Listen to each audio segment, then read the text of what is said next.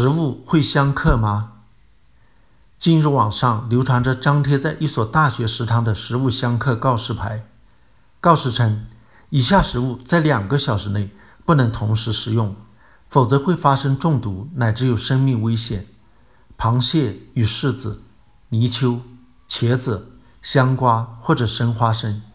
并提供吃黄泥水、藕节或者柑橘皮等解毒秘方。这只是广为流传的食物相克名单中的一小部分。虽然现在有中医否认食物相克与中医有关，但在中医典籍中有很多这方面的记载。例如，《本草纲目》有一节“食物禁忌”，列举了一百八十对不能同时食用的食物。例如，猪肉忌牛肉；例如，鸡子忌同鸡，意思是鸡蛋不能和下它的鸡一起吃。有的至今广为流传，例如螃蟹忌柿子，生葱忌蜂蜜。在我指出食物相克没有科学依据，只是一种迷信后，就有人声称，听说有人吃了螃蟹和柿子、葱和蜂蜜后中毒甚至死亡的，并挑战我说：“敢试一试吗？”我当然敢试。事实上，早就有人试过。一九三五年，南京民间传说。香蕉和芋头混吃导致食物相克而中毒，这引起了生物化学家郑吉的兴趣。他搜集了一百八十四对相克的食物，从中选出十四对在日常生活中比较容易遇到的组合，用老鼠、狗和猴子做实验。他本人和一名同事也试验了其中的七种组合，在食用二十四小时内观察实验动物和人的表情、行为。体温以及粪便颜色与次数等都很正常，没有中毒的迹象。在正极试验的相克食物中，就包括螃蟹与柿子、大葱与蜂蜜。正极碰巧是我国最长寿的科学家之一，活了一百一十岁。近来，中国营养学会分别与兰州大学公共卫生学院、哈尔滨医科大学合作，做了更严格一些的食物相克实验。兰州大学的实验选了五组传说会相克的食物组合，由一百名健康志愿者食用，连续吃了一周，没有发现哪一组食物会引起异常。哈尔滨医科大学的实验则另外选了十二组食物组合，有三十名志愿者连续吃了三天，也未发现异常，只是有志愿者认为个别组合食物搭配不合理，导致口味不适合。有人说，虽然当时吃了没事，会不会对身体造成慢性的中毒？中医典籍和民间传说的食物相克，向来指的是吃了以后马上会出现的急性中毒，甚至死人，而不是指慢性中毒。古人通过经验可以发现急性中毒，不可能发现慢性中毒。食物对身体造成的慢性损害，要靠动物实验、临床试验或者流行病学调查才能发现。古人没有这种能力，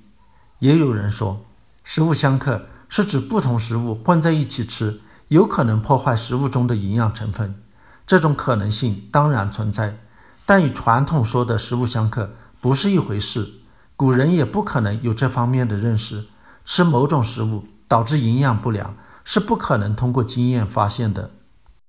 但是有人仍然对食物相克深信不疑，认为不同的食物中的成分。是可能起化学反应的，食物成分是否能起化学反应，是必须具体指出并有实验支撑的，不能想当然的泛泛而谈。有人认为，螃蟹与柿子相克的原因是，螃蟹体内含有丰富的蛋白质，与柿子的鞣酸相结合，容易沉淀凝固成不易消化的物质，因鞣酸具有收敛作用，所以还能抑制消化液的分泌。致使凝固物质滞留在肠道里发酵，使食用者出现呕吐、腹泻、腹胀等食物中毒现象。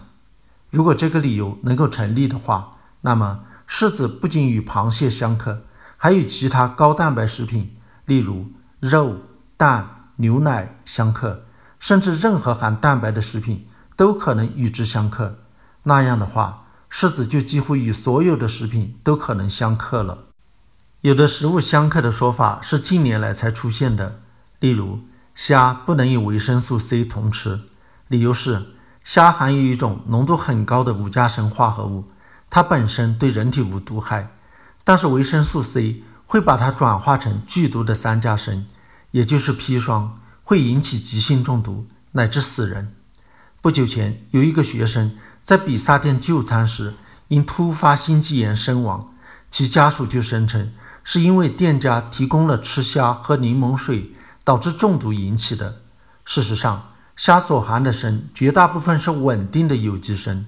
无机砷的含量很低，不到百分之四。按国家标准，每千克鲜虾中无机砷含量不能超过零点五微克。即使这些无机砷能被维生素 C 全部还原成砒霜，那么也要吃上一百零六千克的虾，才能达到口服砒霜致死量的下限。还没被毒死，就已经撑死了。食物相克是只有在中国才有的说法，外国人从来没有这方面的观念，随便乱吃。莫非中国人有特殊的身体，食物只克中国人？有的食物本来就有一定的毒性，例如有毒的花酿造的蜂蜜；有的食物多吃会引起消化疾病，例如柿子；食物受某些细菌污染后会引起食物中毒，古人对这些都一无所知。一旦吃了某种食物后上吐下泻、病重身亡，就会胡乱联想到是不是因为食物相克，以讹传讹。宁可信其有，不可信其无的心理，让人们不敢掉以轻心。即使有了较充分的反面证据后，仍然会找出各种借口继续迷信下去。那一块食物相克告示牌是没有那么容易摘下来的。